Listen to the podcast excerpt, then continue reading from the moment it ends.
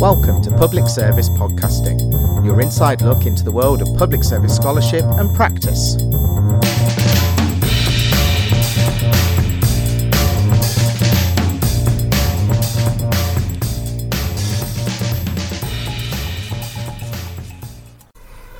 Hello, uh, welcome to Public Service Podcasting. This is our very first episode, and uh, I'm delighted to be here. My name is Russ Glennon, and with me I have Ian Elliott from Northumbria University. Uh, and I should have said I'm from Manchester Met. So this is our very first podcast um, that we uh, uh, that I think either of us have ever done. Um, yeah. Can you tell? Can you tell? Yeah, and, and could well be the last. Who knows? Um, but uh, this is something that we have wanted to do. We've talked about it a little bit, um, and I'm really pleased we've been able to get this going. Um, and as the title says, what we're really interested in is is all matters public service. So we'll talk a little bit, I think, later on about what sorts of things we hope the podcast will cover, um, and you know why we want to do it, why we think it's a good idea. But um, let's maybe just uh, introduce ourselves. Um, Ian, do you want to go first? Yeah, sure. Happy to. Uh, so, I'm a senior lecturer in public leadership and management at Northumbria Uni. I am also the current chair of the PAC, which is the Learned Society for Public Administration in the UK. And my kind of research interests centre around issues uh, about leadership and also about strategy in public sector, particularly looking at the Scottish uh, public sector and Scottish government.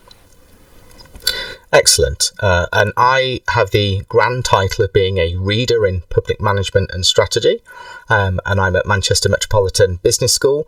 Um, and my research interests are relatively shared to an extent in that I'm also interested in all things public service with a, a focus perhaps more on local government.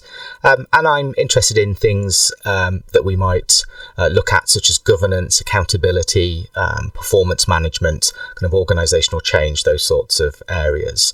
Um, and I am also the vice chair for research for the Public Administration Committee. Um, we probably best get this one out the way. Administration, we're not really talking about photocopying here, are we? What do we what do we really mean by this term? Well, we, we might talk about photocopying. yeah, photocopying is, is an important thing to do. Uh, no, I mean pu- public public administration. The way I always describe it, because pe- people have often had people say to me, "What on earth is public administration? Does that even exist? What what are you talking about?" And um, my my immediate kind of reference is to say, "Well, have you heard of MBAs?" Yes. Okay. So that's a Master of Business Administration. Well, this is simply public administration. It's you know the the, the looking at the overall leadership, functioning, organization strategy of public service organizations as opposed to corporate business type organizations. So it's looking at all aspects of how they are, how public services are designed, delivered. Um, another way to put it is, um, I guess, that it's where political decisions meet real life. Um, it's about how these things are delivered and the impact that they have on communities. So that that's kind of how, how I see it. It's a very you know it's very well established, very yeah. old field. The PAC um, are hundred years old as a as a learned society, and many of our uh, academic journals are. I think the oldest one is um, Public Administration International Quarterly. It's coming up to its 90th year. Gosh. So, yeah. So we've been around a while. We have, and, and I also like to think that we we do bring the average age down uh, of the PAC a little bit. That's I think one of our one of our missions. We've not been around quite a, a hundred years, or, although it does feel like that sometimes no, to me. yeah, yeah. Um, so, so as as you said, you're a senior lecturer at Northumbria, uh, and I've got um, a position at Manchester, and we're both working for the PAC. Um, but you know, how did we get here? How, uh, and I suppose I don't mean to the point of maybe podcasting, but we can think about that. But um, maybe, and you know, just talk us through what's been your, if I can use the X Factor term, what's been your journey to this point? Um, yeah, how have you kind of got a long here? and very rocky uh, road. Road, I guess. Um, the starting point for me was doing a PhD. My PhD was particularly centered around public sector economics. My um, director of studies was Professor Stephen Bailey at Glasgow Caley, and um, at that time there were there were there was quite a big cohort of public admin, public management scholars at Glasgow Caledonian. Um, and, and so there was a lot going on in terms of research in that field. People like Bobby Pyper, for example, um, Duncan McTavish. Um, there, there, were, there was quite a big cohort at that time, and, mm. and that was kind of what got me started in thinking about how public services are managed and delivered, and the decisions that, that take place and then the impact that those decisions have on communities. Mm. Um, and that was kind of what sparked my interest. And then I spent a bit of time working in the Scottish government, um, which got me seeing it from the, the kind of practice mm. side, if you like. And I think you've spent a bit of time in bit of practice as well, haven't you, Russ? Yeah, that's right. Uh, um, I I guess like quite a few people I know in um, the sort of business school academia have had, uh, like you, a slightly meandering route uh, into academia. My my undergrad was in modern languages, and uh, my first deeply passionate love for study was um, medieval epic romance poetry. But um, I sort of took a bit of a left turn from there when economic reality struck me, and, and I realised that that didn't that didn't pay very well. Um, so I, I, worked briefly uh, for about four years or so in the private sector, and then moved into working for local government. And I, I had about gosh, about 13 years, I think, working in local government, picked up my master's along the way, and then having almost started a PhD a couple of times, uh, sort of an opportunity presented itself to me to do one, and then I, I like you, plunged in, um, and I did mine down at Loughborough, and uh, Professor Zoe Radnor was my supervisor. Um, so. Oh, yeah. That's hopefully, I think we've uh, chucked a couple of names out there of people that we might um, think about speaking to in this in this podcast on later episodes. Um, what was your What was your PhD topic? Um, so mine was on local government um, performance management. It was the impact really of the modernisation agenda, which was the, the the kind of the Blair years, or I should say, mm. the New Labour administrations, Blair and Brown. Um, so I was looking at the impact of the kind of quite sweeping changes that came in um, at the very very end of uh, the last millennium um, trying to um, alter from New Labour's perspective to correct and modernise um, many, many years of uh, underinvestment in local government and public services more generally. Um, so I was looking at the, you know, the legacy uh, of those agendas there um, which I called, I think quite snappily, The Death of Improvement. That's my. Uh, I've always had a bit of a way with titles, although I do have to say. It's clearly that romantic writing. It is. It is. It is. yeah. Although I do have to take my hat off to you that the, the title for public service podcasting is, is, is solely down to you, Ian, and it is a, an excellent title. Oh, it's not, it's not solely down to me. I, th- I think it's a very much a joint effort. We, we, we were knocking ideas backwards and forwards for, for days on, on that one. Um, but yeah, we, I think I think it's I think it's all right. I, yeah. I quite like the kind of play on. Uh, there's you know the kind of public service broadcasting, obviously. Mm. Um, so yeah, that, that's where it came about. It's one of those, isn't it? I think that you either end up with a somewhat prosaic name um, that's a bit boring, um, or you know you end up with something that can be a bit wacky, and then people think yeah, but you know, what are you doing about guavas? I don't really understand what the tone is, or hmm. you know, something bizarre. Um, so, so we both as academics um, have got you know one foot firmly planted in um, what I now call the world of practice, and what I used to just call the real world um, mm. when I was less enlightened. Um, but we both have a kind of really strong um, set of experiences and um, I suppose attraction to, dedication to improving public services as a, as a, I suppose, a fundamental value that we have. Do you reckon that's fair? Yeah, I mean, I would say you've definitely got more practical experience than, than I do, Russ. But certainly, I think the motivation for, for doing this and, and the motivation for, for my work is definitely about making some some sort of improvement. Um, and yeah, that, that's that's a, a very strong mo- motivation for me, and pretty much everything that I do is is thinking about the the wider public service um, ethos and how to ensure that that is maintained and um, that people who are working in these in these roles, these really high pressured, uh, really important roles, are supported and encouraged and uh, enabled mm. in a way to make the best possible difference to the communities that they serve. Mm. Mm.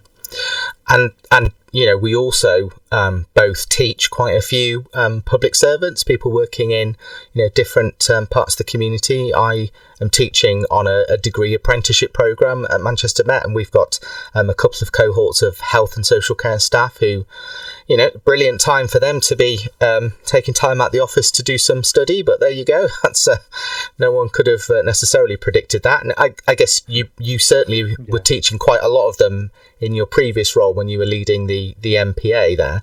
Um, yeah, yeah. My previous role and now, um, as like yourself, having a degree apprenticeship mm. um, in public leadership.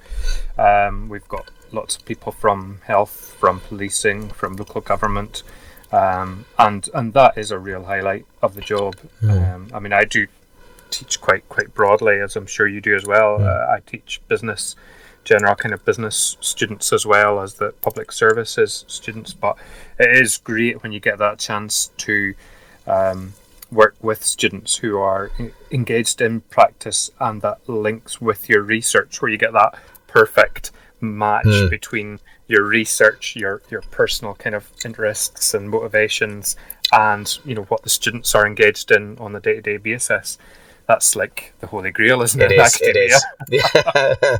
it's like the the ham and mustard sandwich with just enough mustard, not too much, not too little. Yep, you just yeah. think English perfect. or French though. What, what, what mustard are we talking about here? Whole grain mustard. Now you see, I am a big fan of Dijon. Um, oh, which I suppose speaks to my French roots in terms of my, my first subject area.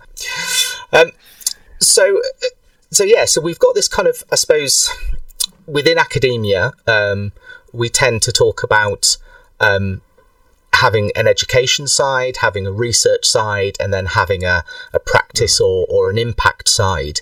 Um, and uh, you know, would it be fair to say, Ian, that you know you see yourself as you know one of those uh, triple threat person? You know, you can sing, you can dance, you can act, you can try and sort of do all of those three areas, and that, as you said, the sweet spot is perhaps when they they start to come together.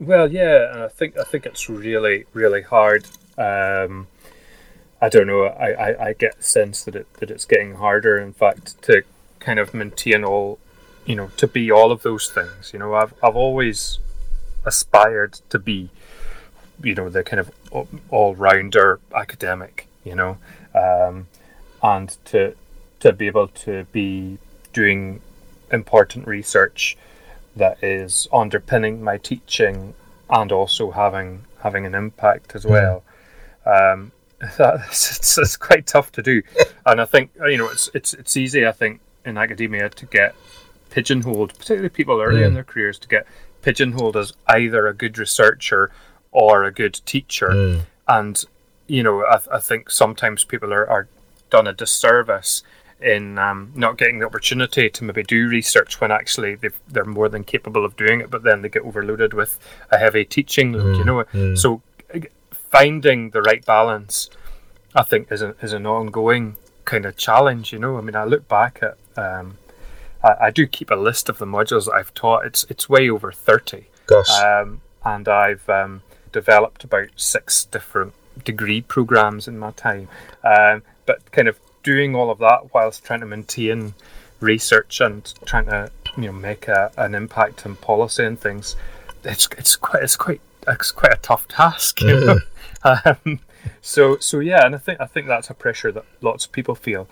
There's the kind of day to day pressures of being an academic, and of course we, we want to teach and we need to teach. Mm. But then there's also the the pressures of the kind of publish or perish culture that we have, and and that comes to the fore, particularly around the REF cycles. Mm and um, needing to get those outputs out there. Mm. So yeah, there is it's a it's a tension. Uh, how how have you found it in your career? You seem to have done really well with the publishing, and you've got books out and things. Um, you know, really really good work. How how have you managed that balance? I'm incredibly lucky, uh, and I ride on other people's shoulders where at all possible. I think that's why uh, what I would say. um, it, I think it very much um, that's very much been the nature, I think, of my career. So, as I said, my my undergraduate, which was in languages, didn't really qualify me to do that much. You know, when you think that there's millions of people in France and Spain who can speak French and Spanish already, it's um, it kind of didn't really give me a, a kind of a, a, discipline. So I'm not an economist or an historian or a planner or a, a social worker. Um, so I've always been a bit of a generalist, I think, in that point of view. Um, when I worked in local government, um, I had a number of roles as, of head of policy and those were always like really varied. I always had quite a broad portfolio of things that I looked after. Uh, in fact, um, one of my one of my bosses, chief exec, guy called Steve Maddox, um, who's the chief exec at Wirral Council, um, uh, he, he, called me in and he was about to give me what I knew was going to be um, a fairly unpleasant task to do just from the fact he'd called me in. Um, and he, but he started it off by saying, he said, Russ, I have a very different definition of policy uh, to many people. And I said, oh, oh okay, Steve, okay. W- what is it? And he said, well, if I don't know what to do with it, he said, it's policy. Um, and I said, right, okay. Uh, and then he then he he proceeded to hand me um, actually one of my one of my most enjoyable tasks, which was uh, a letter that had come in from a paranormal society saying that they'd had some bad feelings about what was going on in part of our building and could they come and conduct some paranormal investigations. Um, which, so that was policy then. Yeah, that was policy. It was like I have no idea who I would give this to. Russ, Russ it. So, uh, so that kind of trying to do a bit of everything, I think, has has long been a thing. I, I, I, had another manager who said he, you know, he treated me a bit like a Swiss Army knife. Could do lots of things, wouldn't necessarily be the best at any of them, but you know, knew could throw something at me and I'd have a bit of a bash he he also was no respecter of personal boundaries and would phone me at weekends for like recipe advice and things like that. That wasn't probably the healthiest of managerial relationships, but that nature of trying to do like lots of different things and being involved in lots of things has always been something I think I've I've enjoyed. And so, you know, I think I was very fortunate in as with lots of these things, I, I sort of I fell into a network of people um, and was able to, to to make those connections and contacts. Largely, I think mm. through attending um, the British Academy of Management conference, um, the IRSPM, the International Research Society into Public Management. It's it's going to those things and meeting those people and making connections that allows you, I think, to kind of get involved in a number of projects. But you yeah. know, I, I like you. I really enjoy I really enjoy working with people um, and you know researching with practitioners and kind of supporting them. You know what it's like that you can you can speak the lingo as it were. You know you understand where they're coming from and and you know when they're talking about a democratic deficit. You know you you've been there, you've done that sort of thing. Yeah, do you know? I think you've made a really good point though about finding the right sort of networks mm. of people to work with. I think that's something that I probably struggled with in my earlier career, right. where I was going to lots of different conferences and never quite finding the place where mm. I really felt that this was my home. Mm. And I hmm. think a lot of academics struggle with that. And actually, yeah. I think a lot of public admin academics struggle with that because those conferences aren't necessarily as, you know, they're not necessarily mm. the really big ones. I mean, you take BAM, for example, you know, is dominated by management. Absolutely. obviously, it's got it's got the the subject group that that you lead on in public management. But if you were going as an early career researcher, you might not necessarily find that subject no. group. Um, and so it's very easy to kind of get lost in these huge big conferences and also not really to feel like you kind of belong in a hmm. way. Hmm. I guess some of the imposter syndrome maybe kicks in there as well a bit. Um, and I, I definitely struggled with all of that for, for quite a, a considerable amount of time, to be honest, mm. um, until until I think um, it was either the the PAC. In fact, it was it was when PAC was in Edinburgh. Um, when was that? 2013, maybe. Mm. and it was ran alongside EGPA, which is the European Group for Public Administration. So I went to both conferences and I absolutely fell in love with EGPA and uh, one of the one of the subject groups within that on strategic management, uh, which had a fantastic group of academics attending, and suddenly I felt okay now I, I really can see, you know, what the the mm. public administration community is really like. I'm getting to meet these people whose work I've read, um, and it really felt like okay, now I kind of get where I fit in Yeah. a way. Yeah. Um, whereas lots of other conferences, I'd never really got that Yeah. sense before, and it can take a long time. And I guess maybe that's one of the things that we can do in this podcast. Maybe is just about highlighting some of the key people, if you like, or some of the key networks that people Hmm. can link into, because there are actually loads of different. There's so many conferences and so many uh, societies and associations that you can join up with, and just trying to navigate all of that can be quite overwhelming. It is a bit baffling, isn't it? Yeah, I I remember going to um, IRSPM, and would that have been 2015 or 2016? It was in Birmingham, and um, it got there early, uh, and before and it, nothing had really started and stuff. We were Zoe and I were walking across to um, check in to the registry, to the register uh, at the desk, and she just turned to me and she said, "I think this will be your tribe." Um, And that was, I think, a recognition of her that, um, and this is, I think, one of the beautiful things about the PhD um, supervisor supervisee kind of relationship. You need a strong connection in terms of content and topic area and stuff, but you can also have plenty of differences and make the most of those. And you know, Zoe, um, who's an amazing scholar and whose work I was aware of before, you know, I was lucky enough to get um, a PhD with her. Um, She she's got you know this this really strong um, focus on ops and operations management and service operations. And I always used to say. You know, I- I'm in ops, but I'm not necessarily of ops. that was more, you know, it's a slight sort of side. Um, and and it's, it's that recognition of, as you said, about hang on, these people are talking my language. Yeah, I really kind of get it. And I think one of the things that's most difficult, uh, I think, around the kind of public admin, public management, whatever we want to call it, area is is those networks used to be really really potent. There would there would be you know lots and lots of people. There would be far more people actually studying public administration as a degree subject. You know, as as we see in France and America and well, pretty much everywhere that isn't the UK. Um, and that's really kind of dwindled a little bit. And so, if you haven't got those networks, you you could be left you know, depending on the size of the institution, one of the only or one of just a few people who are researching, you know, the public sector, um, it, that can Yeah. be really quite isolating. Yeah, there are a fair few lone wolf researchers Mm. out there, uh, hidden away in, in large business schools, um, trying to just maintain their, um, you know, their own kind of interest in, in public management against the kind of uh, systems and structures of the places that they work in. I've, I've, I've come across that a few times, but I think another one of the things that, that you mentioned there was whatever you want to call it.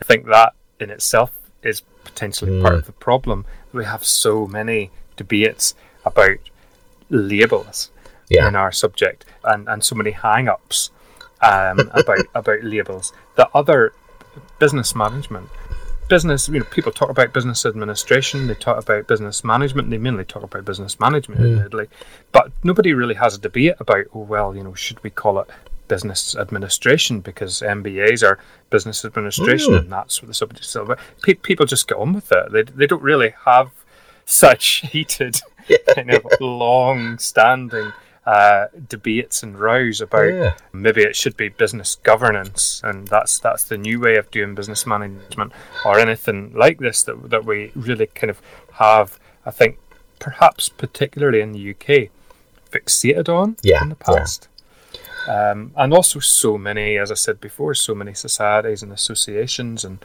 and splinter groups and factions Yeah, yeah. The Judean when, People's when Front actually there's the, only yeah. there's only in, in total a very very small number of academics. You know? I, yeah, Um, I'll share something with you very briefly. Um, I was at um, it was a BAM council uh, meeting that I was at, and um, I, I think I'd just been co-opted, and the person that'd been co-opted alongside me uh, was sitting was literally sitting alongside me, and we were kind of chatting away in uh, in the break just before the next bit of the meeting started, and we, we were talking about social media. So that's one of the reasons I'd been co-opted was to was to think about a social media policy for the British Academy of Management, and um, it, somebody said to me, "So you're active on Twitter, Russ?" And I said, "Yeah, you know, I'm reasonably active on Twitter. I mean, I'm not 150,000 tweets active, but you know, I'm reasonably active." Somebody said, um, "Oh, how many how many followers have you got?" And I said, oh, "You know, it's been quite good. I've got you know like a whisker under 3,000." Uh, and this other guy said, uh, "And are all of those public management academics?" like, I, am not sure there are 3,000 public management academics in the world. Um, and, and if there were, I don't know that they'd all follow me. But you know, it, it's it's one of the beautiful things that, that social media and um, forms like this podcast can do is they are very democratizing if you are a single voice as it were and, and yeah. they're very much about allowing you to engage with the loads of australian academics is actually yes. still well regarded as a, as a topic over there so that's you know. right yeah and I, I, i'm starting to wonder now if if we first kind of got to know each other via Twitter, or did we meet each oh. other face to face first? And I honestly can't remember. No. I can't remember when we first kind of met each other and made that connection. It might have been via Peter Matthews, I think, or something like that on Twitter. I think I'm it was. Sure. I think it was via Peter Matthews on Twitter, um, yeah. and then we met at the PAC meeting that took place at the Political Studies Association conference up in Glasgow I think that might have been af- was or, was it, or was it Edinburgh? Oh no, it was Glasgow. Oh, it was Glasgow, yeah, yeah, it was yeah. Glasgow, yeah. yeah. Ah. So I, I, I mainly remember because we a group of us went out for pizza for lunch and it was quite nice. That was it's my kind of soul. Took a while, yeah. but it was good.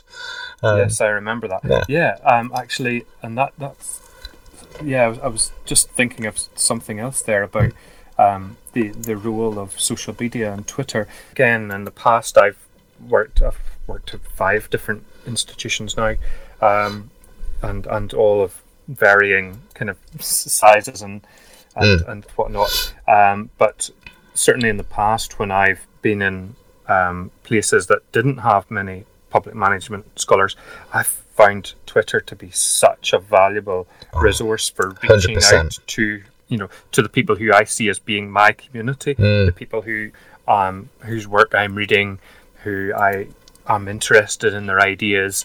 I'm wanting to see what they're working on next.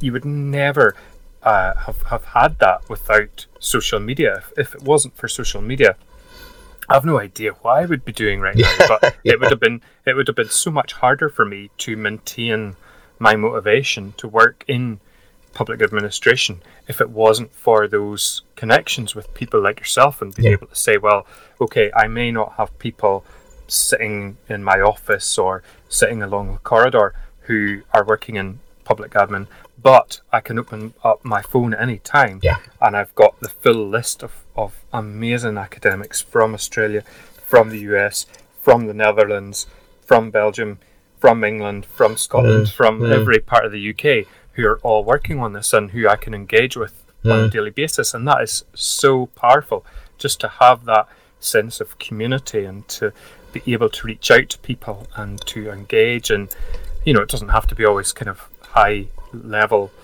you know academic chat yeah uh, but just to have those connections I, th- I think it's unbelievably um, important. I think you've really put your finger on it. Um, I remember being at a conference, um, and again, this is another one up in Edinburgh as it happens. It was the Performance Management Association conference, which is a fascinating uh, world to, to be in. Um, and again, I was there early um, as a bit of a theme for me. So sitting around waiting, and I'd been having a conversation on Twitter with Kate Sang, oh, who, yes. who I know you know. Um, and then and then then I, I, I realised that she was sitting two rows ahead of me. so I, I, or I thought she was, um, and because I'd never met her, you know, you see a little tiny picture on uh, on a screen. I had to message her and say, "Are you are you at a conference?" And I thought she's going to think I'm stalking her now. Um, but you know, I said, "Yeah, I'm there. I'm behind you." So we turned around and then we had like proper face to face chat. Um, and you know, Kate's Kate's um, an amazing academic. Do you see? She just got the Scottish Trades Union Congress Equality Award for the work that she'd been doing on disability equality in higher education. Fantastic. Yeah. Um, yeah, absolutely. Yeah, she's based at Heriot Watt University, which is really right. close to where I actually live. Although I work in Newcastle, I live in Edinburgh, and Heriot Watt is, is, is a stone's throw away uh, from from where I live. Yeah, Kate's a fantastic academic. Mm. Yeah. absolutely Yeah. brilliant. Doing Really. really. important work as well. Yeah, yeah, very much Yeah. so. So, So, how was the how was the performance management conference and how did it perform in general? I have to. uh, well, well, it, was quite a good conference. They only do it every two years, and I haven't been back, so maybe that's sign. Did you get a feedback sheet at the end? Were they using balanced Oh, scorecard, God. or You- how did you- they kind of rate you should have seen their evaluation. It, it ran to 14 pages. No, uh, no, it was um, uh, it was a slightly weird one because it was in a hotel rather than you know most of the academic conferences are, are, are actually at a university, aren't they? And you know, or a conference centre that's attached to a university. So, it, I mean, that for me, I was still pretty early uh, on um, at that time, and that was that was one of my moments of well, look, this thing that I was really interested in, actually, lots of other people are quite interested in, and you can have a really, you know, I get tend to get a bit excited. You can have an overexcited conversation about performance management and what that means for local government or you know the health sector or what it would be. So it, it's it's a really um, I suppose these kind of random chances that you know you encounter people, but actually it's through, as you said, following and engaging on Twitter or you know looking at other people's, reading other people's work and taking the opportunities to go and do it. Um, Yeah. I'll ask you a question though. Um, who would you say was your first? Um, I'll, I'll I'll use the phrase that's in my head because I can't kind of think of another one. A kind of academic crush slash you know fanboy type moment where you meet somebody whose work that you've you know you've read and you've cited and stuff. Who was that first person where you actually met them then in real life and you were like, oh my goodness. Oh, that is a hard question. Do you know? It's a really, really tough question. You put me on the spot. I wasn't Oh. expecting that. But you know, I, I guess, I mean, uh, my I was really lucky with the PhD supervisor I had, and I think, you know, I still look back at the books that he wrote about public sector economics and local government economics, and I think they are still phenomenal hmm. texts. You know, they are proper heavyweight books. So that that was a real privilege. And I remember my first day of of starting the PhD, going into the to the doctoral student office. We had a really small office, and there were some amazing um, people doing PhDs at the same time um, as me as well, and that that was a really good experience. But I remember them all kind of huddling around and saying, "So, what supervisor have you got? Who's who's supervising?" And I said, "Oh, it's Steve Bailey," and they were like, "Oh, you'll be fine then. You'll, you'll, you'll, you'll be no problem at all." Um, but thinking of you know, I think I think there was one moment that, that just jumps in my head. It's not necessarily the first one, but it's one that really sticks out for me. Was um, at an EGPA conference a few years ago, Geert Bouckaert coming over Yeah. to me and saying hello, um, and he actually knew who I was, and I'm st- I was I was still kind. I'm still a bit like, how on earth does somebody of that caliber um, and experience kind of know who, who this guy is? A phenomenal it's, uh, name. it, it's it's moments like that where you think, ah, this is unreal. Um, so yeah, um, but but there, to be honest, I get that quite a lot because I do kind of I do have these frequent kind of um, in, imposter syndrome attacks where I'm just thinking, this is you know uh, this is not where I meant to belong. You know, this Yeah, is yeah. this is surreal. Um, especially I think when it's when it's um, scholars from outside the UK. You know, Yeah. when, it's, when it's international scholars, you think, hang on a minute, you know, I'm just a I'm just a wee guy from rural Northern Ireland. You know, how on earth does this, uh, you know, very important person from Australia or, or you know America or whatever, how on earth would they know uh, who I am? Um, so yeah, it's, it's it's it's moments like that that kind of give you a bit of a jolt. Who was it for you, Russ? You must have someone in mind. Yeah, I mean, that's obviously what made it pop to my head. I think I was at a conference, um, which probably was IRSPM, um, and uh, Gerry Stoker was there, um, and I'd got my hand up to ask a question, and he'd he'd got his hand up, and they went to him, and he said, "We've been talking about." You know, the, the sort of future sustainability of local government and the future role of local government and what was going to change. And it'd been quite downbeat. Everyone was talking about, you know, the graph of doom and that sort of thing, um, you know, the financial forecasting. And he said, Oh, I've got a much more, you know, I think, positive uh, view of this, and he, he outlined why he felt it was a lot more positive. And then the person went straight to me, and I was just so amazed that it was Gerry Stoker. And I was thinking, I think I've got at least one of your books in my bag right now. Um, and uh, and I said, um, I said, uh, oh, I uh, I was going to actually have a slightly more negative take on it, and I thought, uh, and I could, I could. It was like an out of body experience where I could hear myself disagreeing with Gerry Stoker, um, uh, and I thought, oh. I'll, I'll probably Did you not kind of rein yourself in at that point and think, actually, I, agree with, with what he What said. said, yeah, yeah, yeah. What, what Gerry said, that's that's fine. Yeah. That's absolutely fine. I, I- I think I must be one of the few uh, public admin scholars in the UK who hasn't actually met Gerry Stoker. Met him. I mean, he's been around. Obviously, he's had a, a you know phenomenally uh, long Yeah. career and has been in lots of places. Um, Yeah.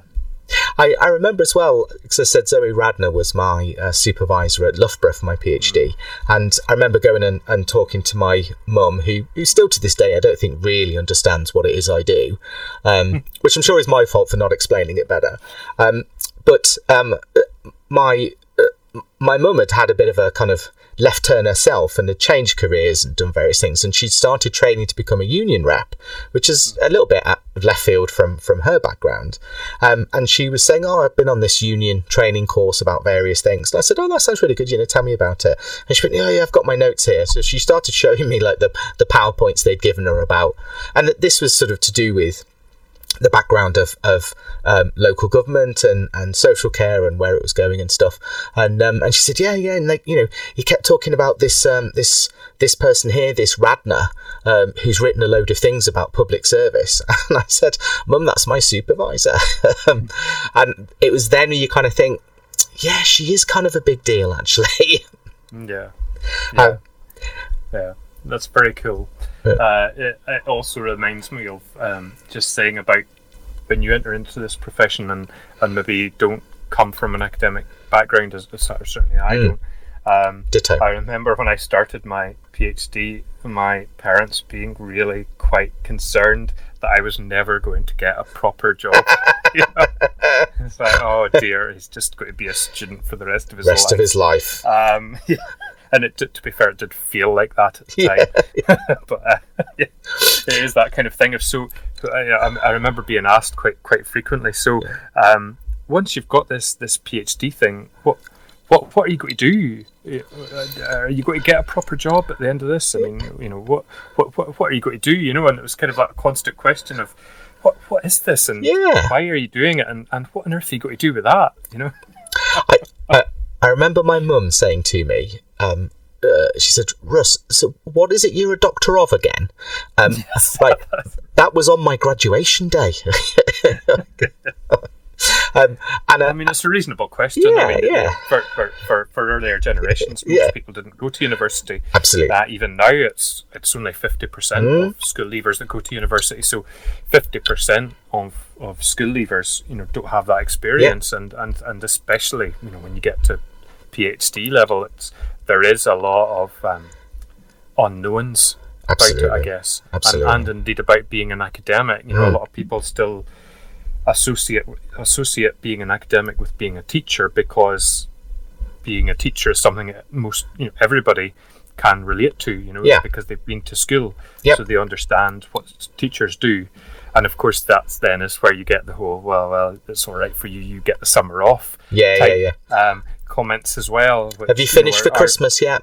Yeah. yeah, and it's Oh, understandable yeah, yeah, because if, if if all you know, if your most of your experience of education is school and of teachers, then of course, yeah, you're going to expect that you know people who are teaching in a university are essentially you know the same as people who are teaching in a in a school. Why would you Why would you assume any different?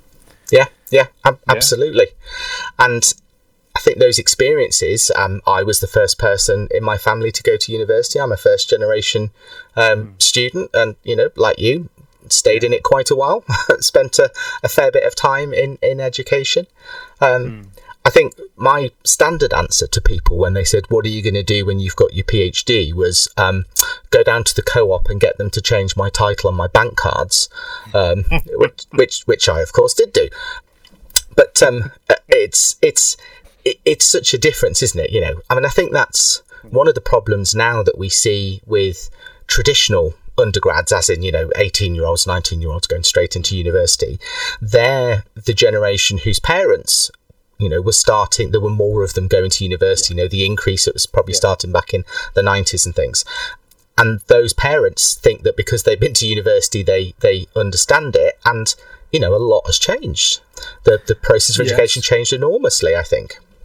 Yes, a lot has changed, but also the experience of being a, an undergraduate student is very different to mm. the experience of being an academic. Absolutely. Uh, so, I mean, uh, and and I would hold my hand up as well and say, you know, when I was a student, I had no idea um, what my um, you know teachers, what my lecturers were doing on a day to day basis. Just kind of assume, well, I've got classes for um, you know nine or twelve hours of the week. Um, so what are they doing the rest of the time? You know? uh, and uh, and again, I was really lucky. I had amazing, absolutely amazing um, lecturers, academics who really inspired me to think about education in a very mm. different way at university at Glasgow Caley. Um, and um, yeah, but you, you, when when you're a student, you there's no way that you can really understand what the role of an academic is and what they do beyond the teaching role because that's a kind of hidden space in a way. Yeah, that's so, all you see. Um, yeah, I mean, maybe maybe one of the things that we can do with this podcast is is just shed a little bit more light on on some of those hidden activities, some mm, of the mm. things that academics do beyond the, the teaching time. You know, um, absolutely. The, the, the, admin roles, the leadership roles, the the um, photocopying, wider impact roles, and the photocopying. Yeah, the photocopying. Yeah, nice little segue back. Nice little callback. Like yeah. I like that. Yeah. Yeah. I, th- I think students, and, and you know, I'm not bashing students. Um, I, I love my job and I feel very privileged to do it, and it is a fantastic job. Um, but I think, and I must have been the same as this, students kind of assume that you you don't exist, that you like kind of poof, puff into existence just, you know, five minutes before the lecture starts in time to get yourself a cup of coffee. And then the minute they'll walk out the door, poof, into a cloud of smoke again. Because um, as you said, it's this completely invisible space, all these things that are going on. Yeah, um, yeah I'm sure, I'm sure I felt like that whenever I was a student. Yeah. Although at the same time, I was that annoying student who constantly knocks on the door. I must confess that was me. It probably doesn't surprise you, Russ.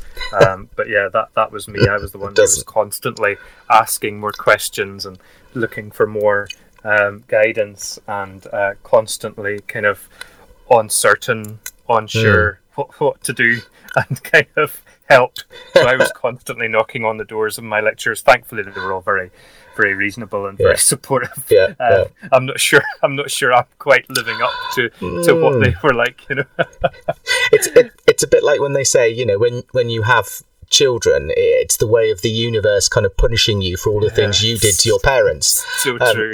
so as academics, I suppose we're being punished for the sins that we uh, committed against our lecturers. That explains a lot. It does. I, uh, I remember going in my fourth year of my undergrad to um, my Spanish language tutor, um, who was a prof, and he's only now I kind of realise what a big deal it, it was, yeah. and and it was, it was, a particularly tricky kind of contextual translation. Um, so there's a term in a phrase, and and it it was quite it was quite awkward. I went to him and I said, "Listen, I'm really struggling with this bit. You know, uh, it looks like it means this, but then we've got this as a context. This is a bit tricky. Um, you know, can you give me a bit of a pointer?" And he and he said, "Well, what what about this?" And he said something. And I went, "Right, no, I get it now. So this is this, and it's this, and then this next line. Does that mean this?" And he said, "Well, yeah, that's not bad." And then I said, "And this next line," and he said, "This is where I think I hand it back over to you, um, and you go away and count." And I went, "Yeah, yeah, okay, okay." yeah. Yeah. So we've we've talked about you know our backgrounds and what's brought us to where we are, and the nature of an academic job, and the kind of the communities, the kind of perhaps what were ever dwindling communities of, of public management, public administration, academics, but we're starting to see a little bit of a renaissance. Mm. Um, I just wondered maybe if we spent a couple of minutes thinking about you know, we, we've called this public service podcasting. Just what do we mean by public service, I guess? Yeah. Well, I suppose for me, the term is important because it's it, it, it's not just about the public sector. It's not not about people who are employed by the state, uh, but it is about public services. I could actually do a whole lecture on this. Honestly, I, I spent so much of my um, PhD uh, defining public service and talking again to my supervisor about this. Um, but to put it in a nutshell, you know, so many of our public services today are delivered by private contractors. Mhm. We see that, you know, right now today. There's Absolutely. quite a bit of controversy around the contracting Oh. for PPE and and different um, different things related to the the COVID pandemic. Um, but Have, have you noticed that they're um, they're not calling it the NHS track and trace anymore, mainly because it's run entirely by Serco. But right. um, yeah, yeah, exactly. But so many of our public services have been ran by private businesses or Hmm. indeed by the third sector, charities and such like, for a very, very long time. So to talk specifically about public sector is a little bit misleading Mm, because actually what we're talking about isn't the nature of the, the sector, it's about the types of services that they Yeah. provide. So it is about education, it is about policing, it is about health, um, you know, it's about public services. And many of those, you know, it's a mixed economy. So they are delivered by even simple things like bin collection Mhm. services are delivered by private businesses on behalf of the public Yeah. sector. And yes, there is, I suppose, one of the ways to define a public service is who pays for it. Mm. And one of the things is, you know, it comes from public money. And so it's a public service because that's ultimately who pays for it. It's not, we don't pay for it on a, on a kind of d- on a consumption on a- on a basis. yeah, consumption basis, exactly, exactly. Yeah, yeah. And I think we also do when we talk about public service is, you know, we say a couple of things as well, don't we? We say that um, we're interested in how the services are delivered and who they're delivered to, and the outcomes that those services seek to achieve. And by sort of necessity, means that we have to have, you know, a longer term view of what is trying to be achieved. But I think it also, um, in saying that, we acknowledge that that the public sector delivers services. It doesn't deliver goods. You know, we might talk about the public good as in a kind of broader sense, but we we don't make we we almost exclusively don't make widgets. Um, you know, we provide services that transform people from poorly people to healthier people, or from less educated to more educated, or from you know people who are alone to ones who are more cared for. Um, and from an academic point of view, I think that's really important because so much of the business and management literature is derived from manufacturing principles, manufacturing goals, and not only is it it's, is it not relevant to services, but the public nature of those brings these very different characteristics. So you know, democracy plays a really important role in that, uh, and so I think it's really it's it's a very simple phrase, but actually it contains a lot. It does, yeah. It, it, it's about the public in terms of the, the users, but also that you have non users who are also really important. Mhm. Um, but it also includes the service element. Yeah, there, there's a lot. There's a lot to unpack in in that, um, and and I think that the, the public nature is is absolutely key to that. So, for example, with with a business, uh, when I'm teaching something like strategy, for example, Hmm. we think about market segmentation. We think about you know d- defining your customer and ta- targeting all your activities. You know, thinking about something like um, the value stream and how each part of your business is delivering value to the customer.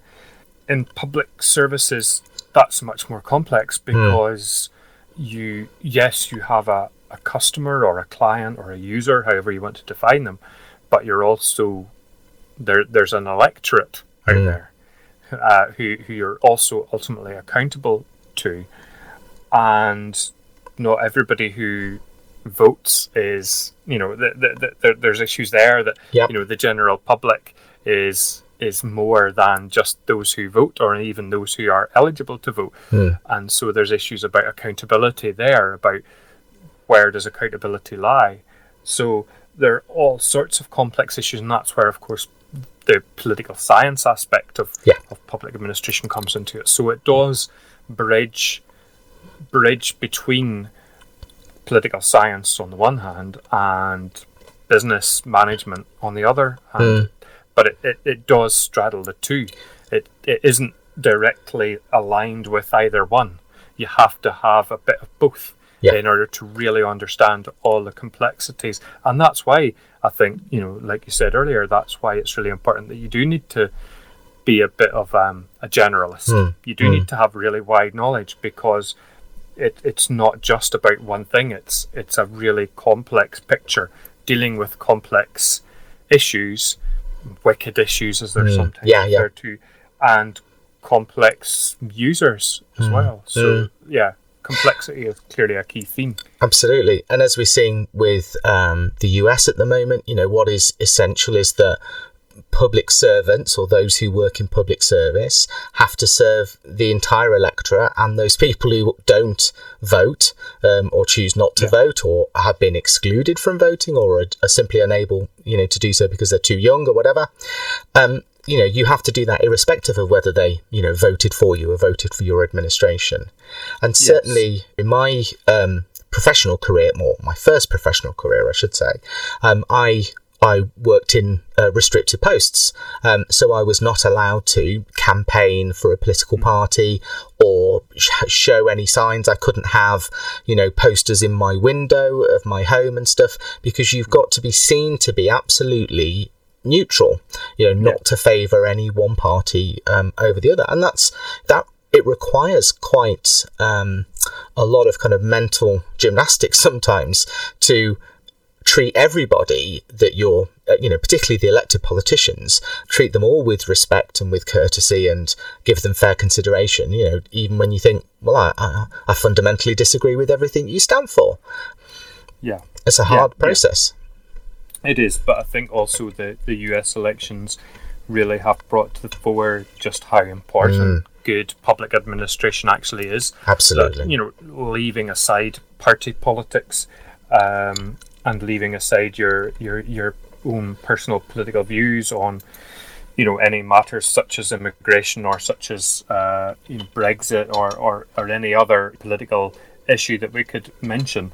The um, what political what, what public administration does is provide legitimacy to the political process. It ensures that democracy works and that people do have uh, accountability and that you know we are, we do hold our politicians to account and that there is transparency and things like democracy, things like human rights only really work when you have effective and indeed efficient public administration. You need Absolutely. public administration for any of this to work, no matter what your views are. And I think hmm. that's one of the really interesting things within the UK right now, hmm. is that obviously there are a lot of really, really contentious political issues. But if you take something like Brexit, Brexit, yeah. it, it, it cannot happen No. without really experienced professional public servants delivering that. You you need to have public administration in order to make it mm, work. Mm. It, it, and, and actually, whether it's a good thing or whether it's a bad thing or whether it should have happened or not, really isn't the, the, the, the point when it comes to when it comes to public administration. What matters is okay, there's been a democratic process. This has happened. Public administration is about ensuring that those political decisions actually get realised Yeah. in a, a, as as effective and efficient a way as possible. Yeah, absolutely. Yeah. I- I- administration bureaucracy, for want of, a, a, of another word for me, bureaucracy is not a dirty word. You know, we all live and breathe and rely on bureaucracy. What what's bad is poorly managed bureaucracy. Yeah. Yeah. And you know, whether and as you said with Brexit, whether we whether we think the vote should have gone one way or another, you know, when there are twenty five thousand lorries at a standstill in Kent, you're going to want somebody who knows how to, you know, maintain that flow of traffic and move them around and, in, you know, exactly. where are the toilets going? I mean, that sounds a bit kind of pedestrian almost. Excuse that pun, but it, it is just about, as you said, how do we translate that policy into action in a way that is hopefully fair, equitable, just. And I think that I'm sure that we will talk in a further episode about um, what we call public service motivation. So, you know, it's a well acknowledged concept that people who choose a career in public service do so for different reasons to people who you know work in in the private sector um, a lot of the time. And again you know I, neither of us i know are of the you know two legs bad four legs good kind of school of thinking that that you know public is great and private is terrible. You know we we rely on the private sector. We're a um, capitalist nation. That's how our economic system. And again, you know, capitalism is not good or bad. You know, um, the kind of really terrible crony capitalism that we're seeing come out is is bad. But you know, I like to be able to go to M&S and buy my sourdough loaf because I'm now a fully confirmed member of the middle classes, despite having come from uh, relatively humble origins. You know, yeah, but also the private sector relies on on public services. Of course. they they need good transport infrastructure in order to get their goods delivered to the retail outlets. They need a well-educated workforce in order to work in their factories and work in their shops. and They regulation. need, they need safety. Yep. They, they need stuff not to get stolen Mm, on tra- in transit. Um, and if it does, you know, they need they need people caught and, and properly dealt with through the, the legal system. Um, and they need a workforce and indeed uh, customers who are healthy and have a reasonable level of prosperity in order to buy the stuff. Yeah. So uh, at every possible point uh, for any business, they are dependent on good, effective public services. So you're absolutely right. It's not about private sector bad, public sector good. They rely on each, each other. other, yeah, Private sector, you know, creates huge number of jobs and opportunities for people, and that creates wealth, and that. Yeah. Generates taxation, which helps pay for the services, which means that the whole thing keeps running. Yeah, absolutely, absolutely. And uh, Sunak's latest decision to to freeze public sector pay, um, I, I struggle to see the logic behind that personally. Um, it feels it's being presented a little bit as well. The private sector have had it tough, so you know the public sector should should share some pain. Um, but what you are doing is reducing the demand for economic um, activity and goods. You know, so you're making the public sector, who all shop and use various facilities and private sector services, you're making them less able to do so, which means that the private sector itself is going to be less sustainable. You know, it, we need to sort of, as you said, see this. The the one can't really exist without the other. And I, I don't know about you, but I've certainly, you know, when I've been debating these sorts of things with with students, um, I've had some people say, well, I don't really use the public sector. I, you know, there's my bins and that's about it. And I say, well, all right, you know, I suppose it's possible that you were born in in a private hospital in the UK. It's exceptionally unlikely, but it is possible. You might have gone to private school all of your life. You might have used hmm. Bupa, but have you ever been the victim of a crime? And did you float here today without walking on the roads or pavements that we were there? Have you got safe supplies of water and gas um, Yeah. in your house, which were, you know, uh, going back some time, were, were public utilities? Um, you simply can't have one without the other. No. Public sector pay. That might be a good topic for uh, another podcast at some point, Russ. It definitely, and I had a very Yeah. interesting debate for which read stand up argument um, with somebody about when when um, the Conservative uh, Lib Dem coalition brought in this rule that no. Um, no civil servant could earn more than the prime minister it was 145,000 at the time, which is a huge amount of money. But you know, some of these people are running businesses.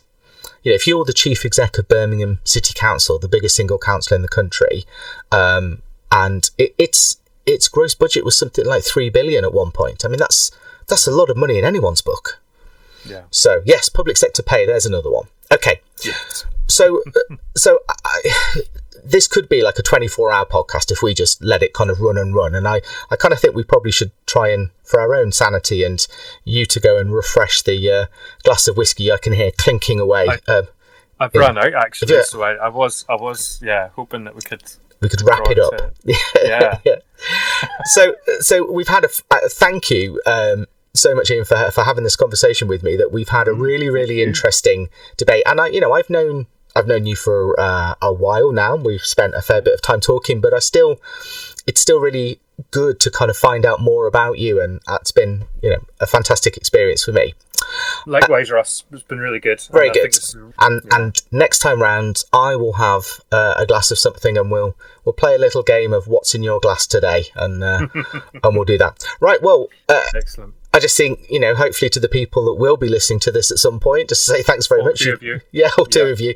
You made it right to the very end. Well done. Now go and get yourself a glass, uh, and we'll see you next time. Okay. Bye bye. Bye. Bye. You've been listening to Public Service Podcasting with Russ Glennon and Ian Elliott.